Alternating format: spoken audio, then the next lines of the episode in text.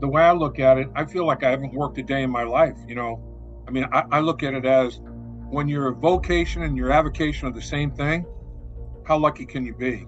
You know, and, and I mean, I do put in hours, but it's enjoyable. I like, you know, doing the research. I like trying to find out as much as I can about, you know, different players and different things and watching tape and doing all, all that part of it, the football part of it. I like being around football people, you know, it's like, it's, it, it's great. And there's, there's, you know, there's no other no no better way to, to, to live your life as far as I'm concerned. Welcome to What's Next with Eric Wood. Our next guest is Dave Lapham. And Dave is a former offensive lineman for the Cincinnati Bengals and played every position along the offensive line during the decade that he played for them. He has been the color analyst on the Bengals radio broadcast for over 30 years. We're going to have some fun on this one, learning from a guy that I spent most of my life listening to while growing up in Cincinnati. And he always entertains with his quick wit and his upbeat personality. If you haven't already, please rate, review, and subscribe to the podcast wherever you tune in weekly. And also, if you haven't already, please go to Amazon, order my new book, Tackle What's Next. And the link to that is in the show notes. Thanks and enjoy. Dave, welcome to the podcast, brother. Thank you. Appreciate those kind words. I don't think I've ever had a better introduction in my life. well, I appreciate that. I'll have to start following you around for your your speaking gigs around Cincinnati. Couple couple offensive linemen uh, uh, mucking it up up there, but let's uh we're gonna get to this this Bengals Bills matchup, which is maybe the the highlight of the entire regular season. But we want to talk about your playing career. It it wouldn't do this podcast justice if we didn't dig in a little on your story. So let's start with your playing career. I mentioned in the introduction that you played every position along the offensive line, and you know as well as me that everyone just assumes an offensive lineman can shuffle from one position to the next. And that's not always the case. But how were you able to adapt to so many different positions throughout your career? Yeah, it's real interesting, Eric. Um, my rookie year, of course, I'm a I'm an old blood. My rookie year was 1974, and Paul Brown was my first head coach. And Paul Brown said to me, uh, "You know, I think you have an aptitude and acumen for football, young man. I'm going to um, test you a little bit on that." I said, "Yes, sir. I'm, I'm game. I'm ready for anything."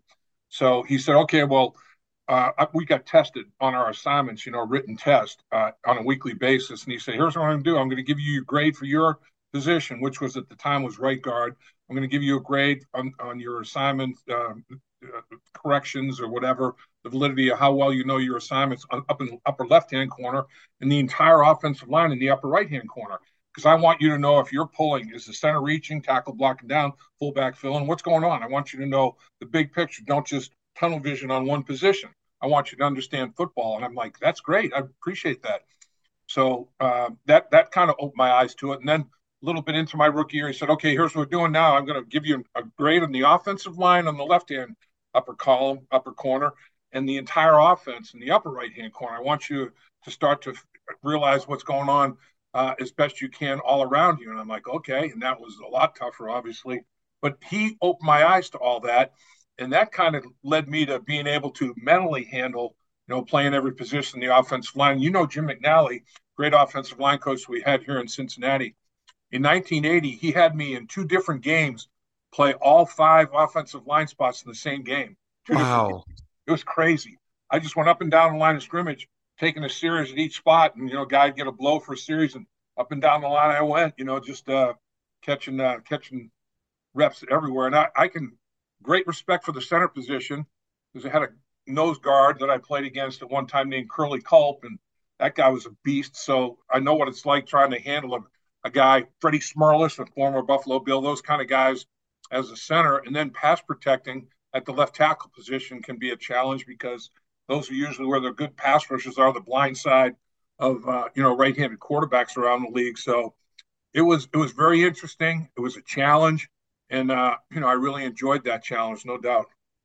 That's super interesting to me that he had you he was quizzing you on the entire offense. Little did you know how much that would serve you in your next career. They never transitioned you back to quarterback, so you never truly needed to know what the wide receivers were doing. But hopping into the the broadcast booth, that is so valuable that you understood all the ins and outs of football because this may come as a surprise to some of the listeners, but most offensive linemen don't really know what they're what anybody else really is doing on the offensive line for that matter but anywhere outside of the offensive line especially. And it can be hard to transition to the broadcast booth. That's why you see a lot of quarterbacks that do really well in the broadcast booth because they understand the total picture.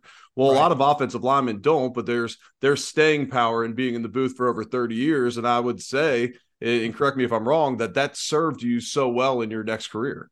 Absolutely. And i and i really do think that um he was maybe teasing me a little bit if I wanted to get into coaching, you know, uh, a big picture and not just understand, you know, not just if you're going to coach, you have to know the entire offensive line, the schematic, why you're going to, um, you know, if you're going to gap block, if you're going to inside outside zone, what you're going to do, how you're going to do it, why, what the personnel you have, what's the best fit, and all the things that go along with the coaching aspect of it. And I think he wanted to whet my appetite a little bit in that area if I had an interest. And honestly, I did and I still regret a little bit um, that I didn't try the coaching part of it. You can go from player to coach to broadcaster, but it's tougher to go player, broadcaster to coach, you know. And um, and I still to this day think, ah, man, I wish I had tried it because I just really relate to guys like you. And I mean, working with linemen would been would have been great, and just see how far you might have been able to take the, you know, the coaching aspect of it. But um, the the thing that kind of soured me on it was the wandering nomad type thing where you might be here, there, and everywhere. And I had a couple of kids, and they really liked Cincinnati. I didn't want to hopscotch them all over the country, and um, both of them stayed in Cincinnati. They live here still. My grandkids are here, so from a family standpoint, I know I made a good decision. Yeah, absolutely. And you can never get that time back with your kids. I'm the exact same way, Dave.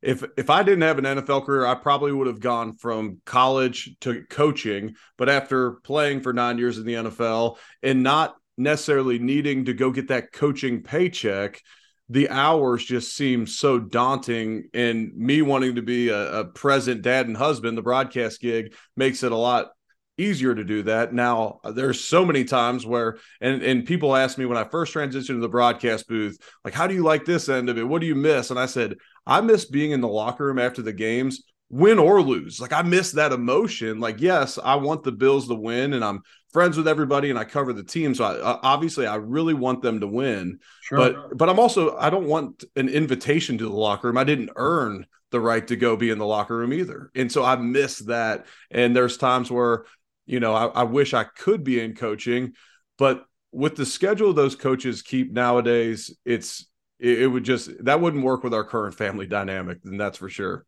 I understand it totally. I mean that that's we're we're in the same exact bulk. We have a lot of commonality, a lot of similarities. There's no question in terms of, you know, uh, our fortunate um, career playing. You played nine years in the NFL. I got ten and played a couple in the USFL. Got 12 years of pro football in, and very fortunate, real lucky. No, no uh, real major injury. A couple of minor scopes for torn cartilage, but I have no replacements at this point in time, and just hit the old 70 mark. I'm thinking, man, I'm lucky because I know a lot of my guys that I played with and against are, you know, limping and gimping around with uh, joint replacements and stuff. So that part of it was I was real fortunate with. But Tiger Johnson, my first line coach, I remember when I first made it, you know, my goal was to make it. And then my goal was to play five years because that was vested for retirement. And then try to go, you know, to maybe double digit years. That was my final goal was was 10 years in the league. And uh, and when I first made it, he said, son, congratulations. Uh, you're gonna you're making the team. You're one of the guys we're keeping in the offensive line.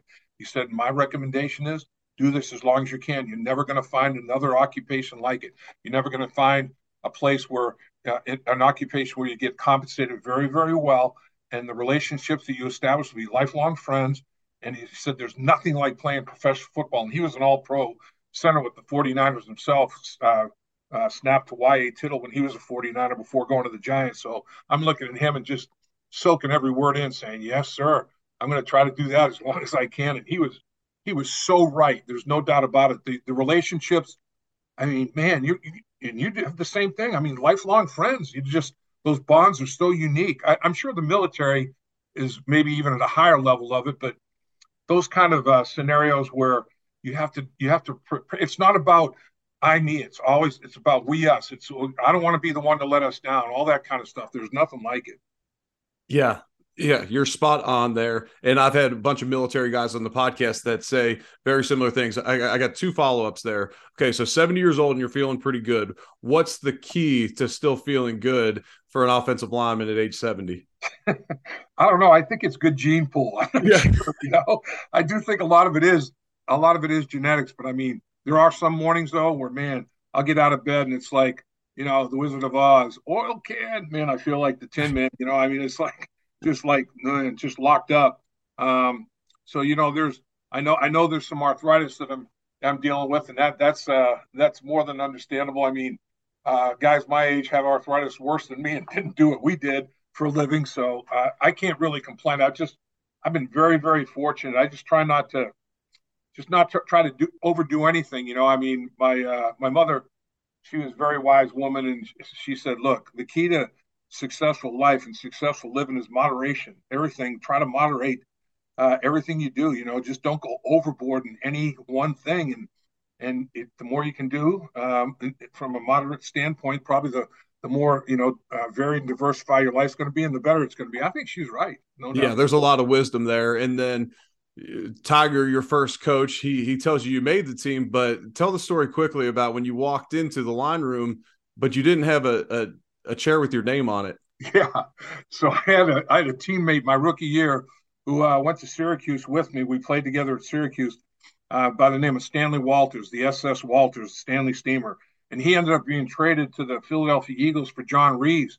We traded him for a quarterback, so uh, the the Eagles had a high opinion of him. He he was a Pro Bowl lineman for the Philadelphia Eagles, and he was really a good player. So he was two years older than me. So I get there as a rookie and he's already got a couple of years in the league, and you know, I mean, I'm just doing everything anybody tells me to do. He's just a dumb rook, you know. And so the final cutdown day, I, I you know, I wasn't sure if I was going to make it anyway. We had a, a, a, scout named Frank Smouse, and you walk into the uh, to the building for practice uh, that day, and he's he's out there with his list, and you know, I'm I'm there with my playbooks, standing in front of him. Hope I'm wondering he better recognize me. If he doesn't recognize me, that's even worse. What if I'm cutting? He doesn't know that who I am that he should have been cutting him, you know? And and so I, I stood out there for like five minutes, like right around him. And he never said, "Hey, come here with the playbook or whatever." So I go in to the uh, to the room into the locker room and I change in my shorts and t-shirt and go into the uh, the team meeting. You know, in the offensive line, the way Paul Brown had it, the offensive line was always right up front. And so go to the front of the front of the meeting room, and all the, all the players are in there, offensive, defensive players. And I go to the and I look, and on on our desk we had just a strip of tape with your last name on it. That's how they identified where everybody was sitting, whatever. And and I look, and there's no Lapham last name. I'm like, oh my god. I am cutting. He didn't recognize me. Then my, my worst fear is realization. I'm like, this is embarrassing. How do I get out of this? So I start looking around, and I was drafted in the third round, and another guard named um, Darrell White was drafted in the fourth round, All American out of Nebraska. So I thought, you know, show some class, find Daryl, shake his hand. And I look around, he's not there. I'm like, I can't believe they cut both of us. Then everybody bursts out laughing, and Stan goes in the closet and pulls my desk out of the closet and says, Here, dumbass, here, rookie, you made it. You know. And I, I wanted to kill him, man. My heart was pumping so hard. I thought if I didn't have a heart attack then, I'll never have a heart attack. I swear. Oh, I guarantee it. And yeah, that that's better than maybe them taking full advantage of you at a big meal and costing you ten thousand dollars. But that's about as bad as it gets right there. That is that is cruel because there. I'm with you. It's like making the team and and for for those guys that are fringe players, that that is extremely cruel to do to somebody. That was a mean joke. So you go to Syracuse and you get into you're a broadcast major. Well, I feel like everybody I work with went to Syracuse or Northwestern. So you go to Syracuse, I, I understand to play football, but when you get into broadcasting, did you know that sports media was the next step for you? I really didn't. I mean, my initial um, because of my mother, my mother graduated number one in her class, and academics were a big priority. So she was like, you know, for every hour you're going to give me on a, uh, you're going to give a coach on a practice field, you have to give me at least a half an hour of academics. I'm like, well, if I have a three hour practice, I may not have an hour and a half of homework. She said, well, you're going to read, and I'm selecting what you read. It's not going to be Mad Magazine, comic books. It's going to be Herman Melville, you know, uh, John Steinbeck, Charles Dickens, whatever. So I'm like, ah, nobody else has to do that. She goes, nobody else is my son. So, you know, that's the way it is. Those are the rules. So because of her, I got really good grades in uh, high school and graduated real high in my class as well in the top five of my class and got accepted like Harvard and all the Ivy League schools and didn't go and really upset her because she wanted me to go to the Ivy Leagues and I wanted to play, you know, go somewhere where I could combine academics and athletics. And Syracuse at the time had a not only the Newhouse School that you're referencing for the communications, but they had Maxwell School of Citizenship, which was good for pre-law. And I thought I wanted to be Perry Mason. I thought I wanted to be a lawyer. So I went to Syracuse uh, with the Maxwell School, and you know, I thought that impressed my mother. You know, that's a really good school I'm going to be attending. You know, and she wasn't happy. First couple of years that I called, when I called home, she'd hang up. You know, she didn't want to, she didn't want to talk much. But um, so I, I just found I didn't like the law books like I thought I would. I was doing fine academically, but it was like, I don't know if I really want to do this the rest of my life. So I thought, well, if I am fortunate enough to play, and after my sophomore year, I ended up uh, getting a starting job. Freshman couldn't play varsity football, but my sophomore year, I ended up getting a starting job. So I thought, well, maybe it'll work out. So I, I was thinking, what's the best combination to to um, go with football if I'm fortunate enough to play? And I thought then coaching or the broadcast world. So I figured maybe get some sort of a not indoctrination into that area from the Newhouse School of Communications. It was it was uh, public relations. Uh, it was uh, the legal part of, of communications law. Uh, it, it, was it was radio, TV. It was very broad uh, educational experience. So I, I, I, didn't really pinpoint. Ah, you know, I'm going to go into TV or or or radio. I thought maybe even public relations. Who knows? But I thought from a communication standpoint that that would might be a good little mix with the football aspect. Yeah, it definitely was. I stuck with political science with a concentration in law and public policy, and I hope to never use it my entire life. so your your degree is so much more applicable at this stage. I wish I would have either done either a, some type of communications or broadcasting, finance, so that you could maybe right. manage your own money when you're done, or exercise science, so you're maybe more capable of managing your own body throughout your career or post career. But I stuck with the political science you know, it's funny. We're so so alike in so many ways. I mean, we think alike too. It's crazy. I feel like you're my, you know, my brother from another mother or something. It's nuts because, I mean, I I ended up taking uh, I, because of my uh, initial major. I minored in political science, and with that, was able to take some finance courses to be able to handle. If you're going to make some money, be able to handle it and decide what to do with it. Uh, you know, with a with a little bit of an educated thought process. And man, we're we're on the same page we're on the same page for our entire life. It seemed like Big E. Yeah, well, I grew up listening to you on the radio. Maybe through osmosis, it was all just kind of pouring into me. Where I said, "Man, I'm going to be an offensive lineman, and I'm going to follow in those footsteps." And and and essentially, I have. I mean, my career ended with a neck injury, or else hopefully I would have played for for a decade, maybe 12 years, or however sure. it goes. But sure. uh, God had different plans for me, and and I'm loving this stage of life I'm in right now. And and I truly do love being in the booth. So I want to ask you over 30 years of experience in the booth for the Bengals and you've you've worked in other media outlets as well calling games for Big 12 and Fox and all that. But in regards to just staying power in an industry and never even eh, to my knowledge there's never been even uh, someone saying, "Man, we've got to possibly upgrade from Dave." Everyone in Cincinnati loves Dave Lapham. So, for staying power within a city, an organization in the booth, what advice would you have? Yeah, I mean, I, I, think the way I look at it, I feel like I haven't worked a day in my life. You know, I mean, I, I look at it as when your vocation and your avocation are the same thing. How lucky can you be? You know and, and i mean i do put in hours but it's enjoyable. I like you know doing the research. I like trying to find out as much as i can about you know different players and different things and watching tape and doing all, all that part of it the football part of it. I like being around football people you know? It's like it's it, it's great. And there's there's you know there's no other no no better way to, to to live your life as far as i'm concerned. So i, I think that's part of it is you know um I enjoy the grind, and, and, there is a grind, but I don't look at it as a grind. People say, "Oh man, why do you put all those hours in?" I'm like, "Well, you know, I don't I don't look at it like it's a waste of time. I mean, it, it's it's it's benefiting me, and and I just when I first got into it, doing like you said, college football, uh, I did you know SEC, ACC games uh, for a network, and then did uh, Big 12 for another network, and and it was always. And then I did some NFL games with NBC, did some NFL games with CBS, and I'm thinking. Uh, and then Mike Brown said, "You know, I think we're at a stage here where you're going to have to decide. Um, are you going to do all of our games? We don't want to have like I'd be gone for four to six games during a season. He didn't like that. He said you're either in or out.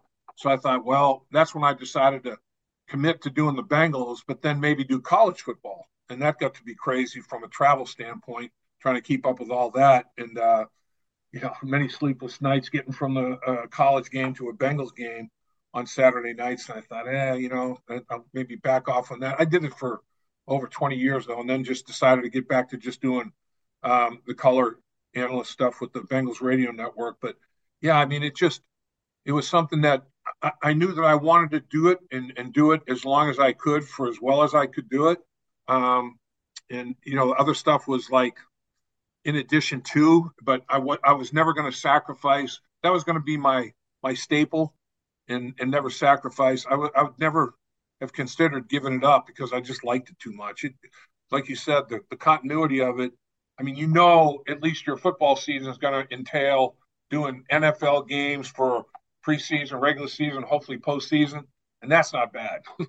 right, it's not, and and a lot of what you said makes a ton of sense to me. For two years, I did college and NFL, right. and I wanted to get double the experience, and I wanted to see what I like: TV, radio, this and that. And yep. for me, a couple factors played in. One, when you give up that radio analyst job with a team, it, you don't necessarily just get it back. Someone steps in there and they may be the next Dave Lapham, and then you just missed your opportunity for 30 plus years.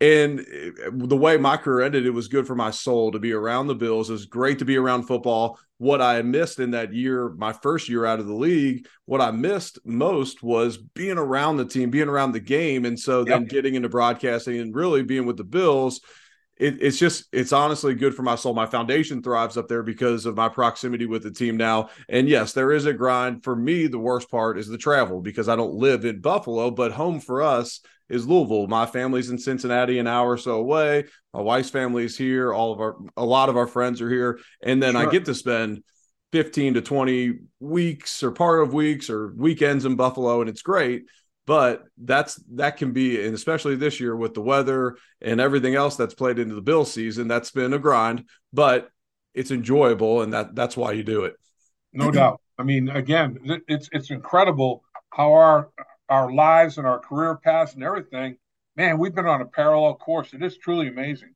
I know it. It truly has. So I got I got it from being someone from from Cincinnati originally what made Cincinnati so special to you that get drafted there in 1974 and essentially never leave besides a, a brief stint uh, in New Jersey? Yeah, and even when I played with the Generals, played for Donald Trump was the owner of that team. New Jersey Generals had Herschel Walker, Doug Flutie, and others for teammates. Uh, great center Kent Hull, God rest his soul, died way too young, but he was a great center for the Buffalo Bills. I mean, just a phenomenal. It's, a, it's amazing how many times Kent comes up on this podcast. I, I bet. Talking I to and not even just former Bills. It's it's truly amazing. Sorry to cut you off. No, I mean he that guy, like yourself and others that I, I mean it's it's like not only a great football player, but what a human being, man. Just just a, a prince of a guy. And there's no no two ways about it. And gosh, was that sad when lost Kent Hull. But um, so yeah, played in the played in the USFL. Um, um, and then it, we would come back to Cincinnati in the off season. So my kids were of an age where they split the school year, half a year in New Jersey, half a year in Cincinnati. But we just did not want to. I mean, I bought a house and rented it to like movie producers because right outside of New York City, I thought I could. It was crazy. I mean, that's when interest rates were like twenty percent or something. It was stupid back then, and and it was. Uh, but I thought to give away rent with with no equity and no opportunity to you know make money off of the money, why just buy a place and rent it?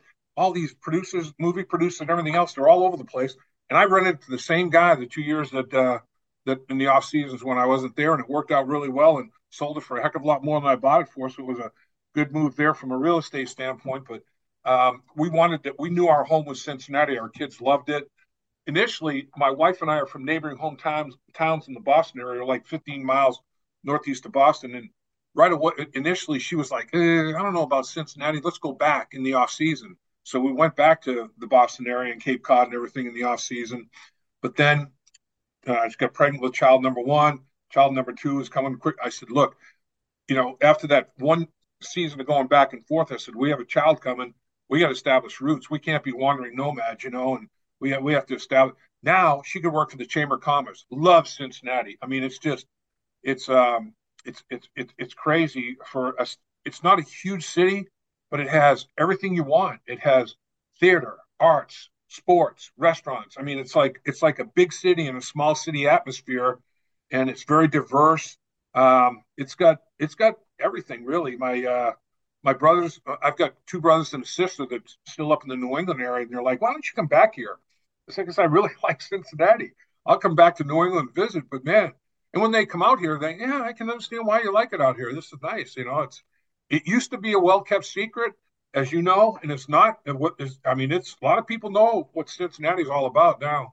Yeah, they're doing a great job developing it, and um, it's a great place to raise a family. I, I don't blame you for staying. Yep. So yep. Uh, I want to know this. You know, the Bengals hosting Monday Night Football this week against my Bills uh, which is I was doing a radio hit in Buffalo today, and they called them my Bengals. I said, "Whoa, they haven't been my Bengals since I've been 22 years old," you know. but uh, you know, so it's funny saying my Bills. But right. that being said, what's the buzz around town right now? Because I know from the Buffalo end of things, they're seeing this as the biggest game of the regular season nationally, not just in those two markets. Yeah, I mean, you know, you look at the quarterback matchup, that's huge buzz. I mean, you, have got two of the best quarterbacks, you know, in the game, and uh, I I just marvel at Allen. I mean, that guy with that big, strong body he has, and I mean, rushing for over 700 yards and laying his body out there like he does, and leaving the ground like he does. I mean, he, he's a guy that if linemen like us would look at him and like, oh, talk about a motivator. I mean, so look what this guy's doing, man. We got to pick it up a notch. Let's get out. Let's get after it like he's getting after it he's one of those guys that's a, you know a force multiplier.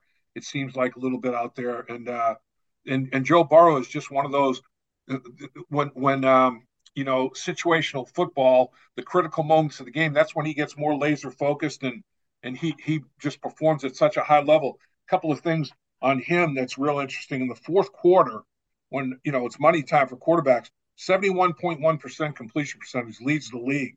Quarterback rating 117.1 leads the league. 11 touchdown passes in the fourth quarter, tied for second. On third down, second in the league in completion percentage, 69.1. 11 touchdowns on third down, uh, third in in the league. Quarterback rating of over 111. So, you know, in situational third down, fourth quarter, that's when he plays his best. You know, he's and so I think that matchup is going to be going to be huge. And I, was doing a little prep and looking at the league stats, and um, there are two teams in the AFC that are in the top 10 in points scored and points allowed. And there are three teams in the NFC. The three teams in the NFC are the Philadelphia Eagles, no surprise, the Dallas Cowboys, and the San Francisco 49ers. The two teams in the AFC, Cincinnati and Buffalo. And Buffalo's in the top five in both categories, second in points scored, fifth in points allowed. The Bengals have been the top 10 in both. But it's like, hey, these two are the to, to amongst the, you know the best teams in the league, and here they are in the same conference playing for you know seeding in that particular conference. I mean, Monday Night Football, man, they couldn't be more excited. I know I'm excited to see the game. I, I just think it's going to be a hell of a football game to watch. It will be. It, it, truly will be. I was going to ask you what makes Joe Burrow so special besides his his physical nature, but that says it. He's clutch. Joe Burrow's clutch. So when the games get bigger, when it's playoff time, when it's the national championship in college, he shows up in the biggest moments. He's got that moxie about him, and it's it's a confidence, but it's not a confidence that comes without preparation and having done it before. And it amazed. I, I was laughing the Bengals weren't riding in super hot. They're going into New Orleans, and he goes in in a Ja'Marr Chase jersey. And all I could think was, and you know this from an offensive lineman standpoint, but it's like, what happens if I got to walk out of here when we lose? You know, he's going right. back to New Orleans. There's going to be so many Joe Burrow fans there. Am I going to go to my post game press conference in a Ja'Marr Chase jersey? Well, he wasn't worried about that. He just went out and showed up, and they come back and win yep. in in in great fashion. And so it's shaping up to be an incredible matchup. The Bengals have uh, the weapons they have at receiver allows him to really just take advantage of matchups to where he's never doing too much, especially when he's got Chase and Higgins out on the outside. Tyler Boyd's great in the slot. Um, they're great. I haven't looked into the injury situation. What's the health status on the two DNs for Cincinnati? Yeah, Sam Hubbard uh, has not played the last two games with a calf injury. Um, it wouldn't surprise me if he tries to go in this one. Knowing Sam, he's going to want to go. They're going to have to pull, pull the reins on him, you know, uh, and protect him from himself. It's going to be interesting to see if they feel like, you know, physically and medically and everything, he'd be he'd be okay to go. Um, Hendrickson did play in the last game with a broken wrist. He's right right on the on the, the round ball bone there on the outside of the wrist. He, he fractured that and sucking it up in sub 20 degree weather, wind chill in the single digits. You have a fracture, man. It's it's not pleasant, you know. And he sucked it up and, and, and had some significant snaps. They lost Collins though for the season. LC is done for the year with an ACL, MCL. He'll be operated on in a couple of weeks once the swelling goes down and everything. So uh, Hakeem Adeniji stepped up and played well in his in his absence, but they did get 15 games out of the starting offensive line. Didn't lose anybody, but this one, you know, is is not not just for this game. He's he's he's done for the rest of the year, obviously. So that that one that one hurt a little bit. But one thing about Joe Burrow, I wanted to mention when you were talking about him, two things. Joe, Joe Burrow is one of those guys. First thing, uh, one of the first to get there, one of the last to leave tremendous work ethic. So other guys are saying, "Am I doing enough? Man, this star, look at how look at what he's doing. Maybe I should do a little bit more." So there's, you know, he he he has a little synergistic effect there. And then the other thing is, he's so coachable. You know, it, it, he has no none of the. I've arrived. I know what the hell's going on. He wants to be hard coached. You know, and so now the rest of the team, man, they're on Joe's ass. They're coaching him hard. Well, go ahead and coach me then. You know, and that's a synergistic effect as well. So he he has so many intangibles as well as his physical ability. I mean, he is.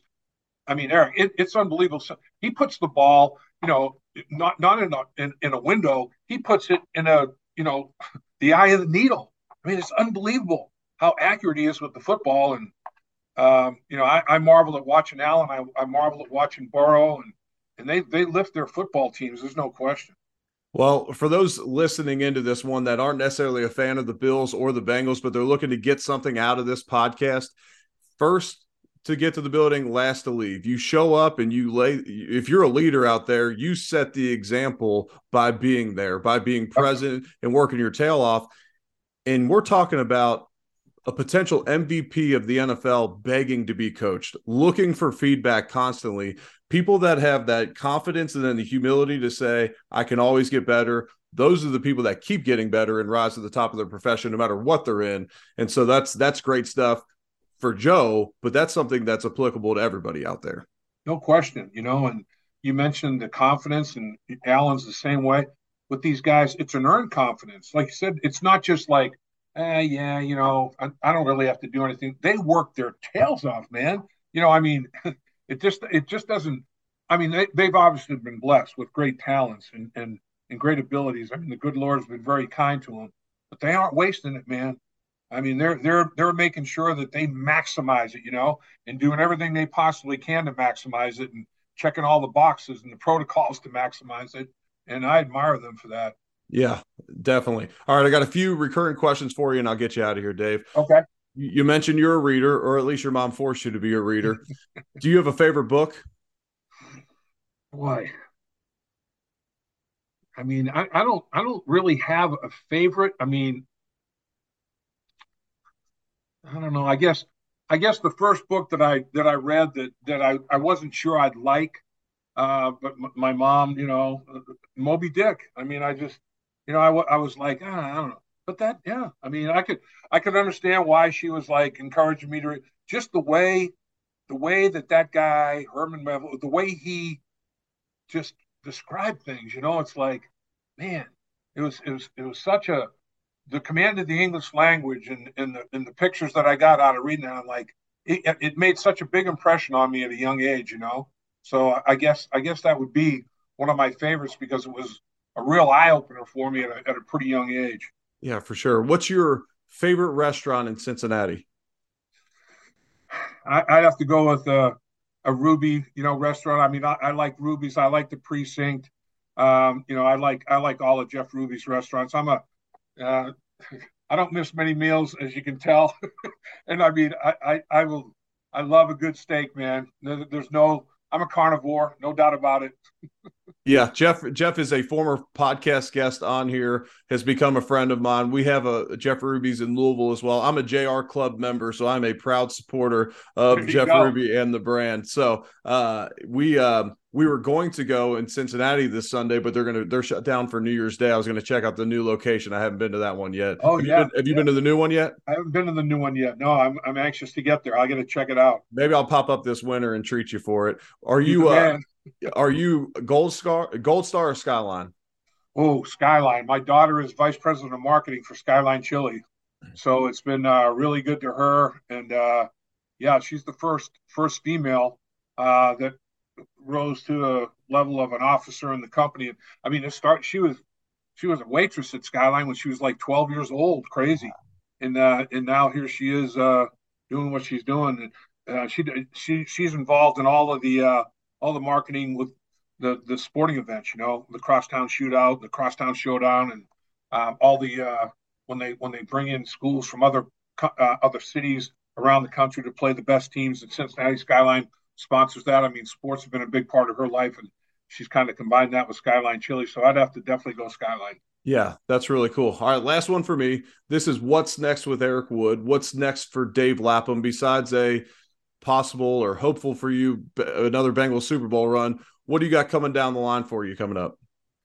You know, uh, at, at, at, my age, uh, my, my big my big goal, my big ambition is to watch my grandkids develop. I mean, I, there's nothing there's nothing better than you know when, when we we uh, achieve certain levels of um, whatever it is in sports as individuals. That's all. That's great. But I'm telling you, man, when my kids did it, when I was watching my daughter play win a state championship in volleyball at Ursuline, and my son win a state championship in baseball at Moeller, I was like beside myself. You know, it's like man, it's so much better than you doing it, you know, and just living vicariously through the success of your children. And I'm anxious to watch my grandkids, if they so choose to get involved in sports, watch them do it and go through another cycle of that and another generation of that. That would be cool as hell to me. That would be. Yeah, I hear having grandkids is the best because you can spoil them and then leave when you want to. Absolutely. I mean, I just had them all over, all four. I've got four, two boys, two girls, and they're all here for Christmas, and uh, yeah, we spoiled the heck out of them, and I'm sure their parents had a had a heck of a time getting them to sleep that first night they were home. I guarantee it. Well, Dave, I've always been a huge fan of yours uh, from afar, getting to know you over the years. Anytime our paths cross, that's an absolute joy for me. I look forward to seeing you every year at Jordan Cornette's golf outing and anywhere else I get to see you. So thank you so much for the time coming on here. I know you're extremely busy during this time of year, so means a lot to me that you would take the time to do this. Well, it was it was my pleasure and my honor to do it, and uh, uh, getting to know you has been a, been a great experience. You are a class act. There's no question about it. Your parents must be so proud because, man, they raised you right. You're you're a, you're a tremendous human being, and I appreciate the opportunity to visit. Well, I appreciate that, Dave. That means a lot. Look forward to seeing you this week. Same here.